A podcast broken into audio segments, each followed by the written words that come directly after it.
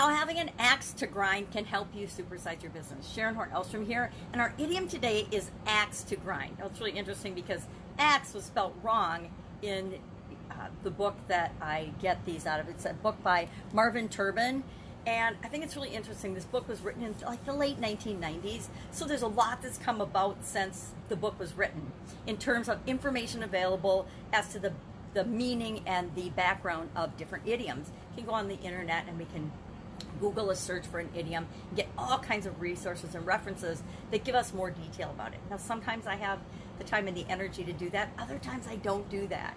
And today I did, actually last night, because I was looking into this idiom and I thought, axe to grind, really interesting. And what I thought it, it means isn't necessarily what it means. It, it's got more meanings than just the initial thought I had that it means you have a beef or you have a bone to pick with somebody, right? You're upset with somebody else about something. That would be an axe to grind. It, it can mean several other things. But first, let's talk about where it came from. They think that, and there's some belief that it actually came from Ben Franklin. Although Benjamin Franklin didn't use the exact terminology axe to grind, he told a story that's very similar to one that Charles Miner told in 1810 and 1812 and wrote in a newspaper article, which is the one I think in the story in a newspaper article that I think the book by Marvin Terban is discussing. Well, Benjamin Franklin, in as far back as 1771 and 1790, told a very similar story. And it's so similar, almost identical, that people attribute Benjamin Franklin to actually coming up with the, the saying axe to grind even before Charles, um, Charles Miner actually wrote it and had it published in the newspaper. It's just a story about a boy who is convinced and flattered and conned into basically running the axe, the grindstone, because you had to sharpen your axe on a grindstone. And it was really hard and, and hard work to run the grindstone. So a man convinced this boy that he should run this grindstone and because he was such a great axe grinder and all these things and told him all this stuff and convinced him to do it and he got his axe sharpened because he just really wanted his axe sharpened and the boy did it and the man didn't even thank him he actually berated him and put him down for being late for school so instead of saying, hey, thanks for helping me, he, he put him down as if he owed it to him. And from that time on, axe to grind has meant several things. It means that you have a private or an ulterior motive for doing something. You get somebody to do something for you and you tell them it's for one reason, but it's really for another reason. You know, a lot of people do that. A lot of people manipulate other people into doing their bidding or doing things for them by by lying to them, by by flattering them by, by promising them things that they never plan to keep. Ah, politicians, have we ever seen a politician make campaign promises to people to get them to vote for them only to renege and not actually follow through on their campaign promises? I think almost all politicians, you know, almost have had an opportunity to, to do that.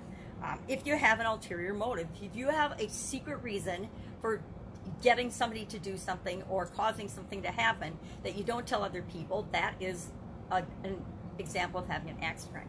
If you have a strong opinion or point of view about something, and this is what I thought an axe grind meant. I thought it meant that you had something you were upset about and you wanted to really get even or maybe get revenge about. Or you were upset about something, and probably for good reason, right? If we're if we have strong beliefs or strong opinions about something, it's usually because we've had an experience that's caused us to trigger that emotion. And so a lot of times our point of views are are deeply seated emotional events and experiences that we've had in the past. And that's why we have strong emotional feelings about certain things. And the other reason or the other definition of axe to grind and the other use of it has been to have a dispute to take up with somebody. You've got a beef to pick with, or you've got a dispute with somebody, or you're fighting over something, and you've got an axe to grind because you want to get the the thing resolved. You want to get your situation handled. Well, how can you take all these different meanings of an axe to grind and use them to grow and build your business? Well, one way to do it is you can use the challenges and the experiences that you've had to drive you forward in your business, to motivate you to move forward in your business. Our experiences, our challenge, become our strong whys. They become the reason and the motivation that we create many of our businesses in the first place. A lot of us have created businesses because we solved a problem for ourselves that we were experiencing and we wanted to share that solution with other people. That's a very good motivation. People understand and can get behind that type of reason why. I changed my, for example, I changed my life to be healthier because I had a near death experience and I needed to change my life. Now, I don't teach other people how to do that. I'll share my information, but I don't teach other people how to do that. But I could because I had a big problem in my life and I needed to solve it, and now I could teach other people how to do that. That would be a very strong reason why, a strong motivation reason why. And that's a way that I could use an axe to grind about not taking care of myself and overwork and too much stress to help other people to, to solve those problems in their life as well.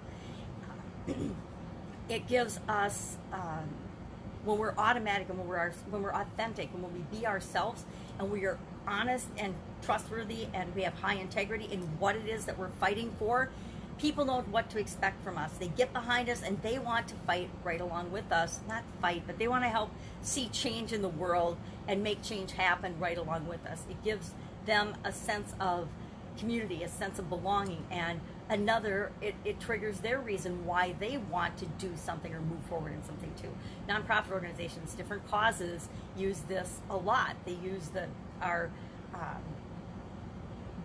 a, a reason that brings people together, and that's what an axe to grind can be. It can be a reason to bring people together.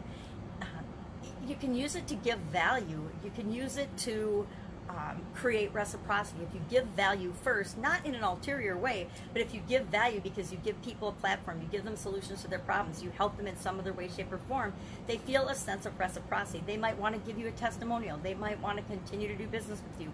They might want to tell other people about the great experience they had with your business or with your organization. So those are just a few ways that you could use having an axe to grind in a positive way to attract the people that you're meant to serve to you and to make the world a better place.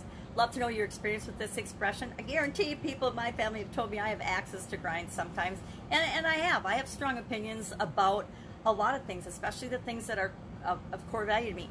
I think it's imperative that people take care of themselves and their health, and that they put their health first. I think it's important that people treat other human beings with the same dignity and respect they expect to be treated within their life. Uh, things like that. And so uh, I guess I probably have some axes to grind with, with certain types of behavior that I just think are intolerable and unacceptable because they're not making the world a better place.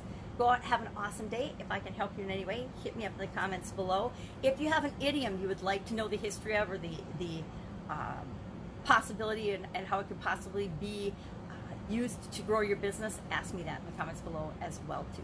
Have an amazing day, and I will of course be with you tomorrow. Another interesting idiom. What does it mean? Where does it come from? And how might you use it in your business today? Take care.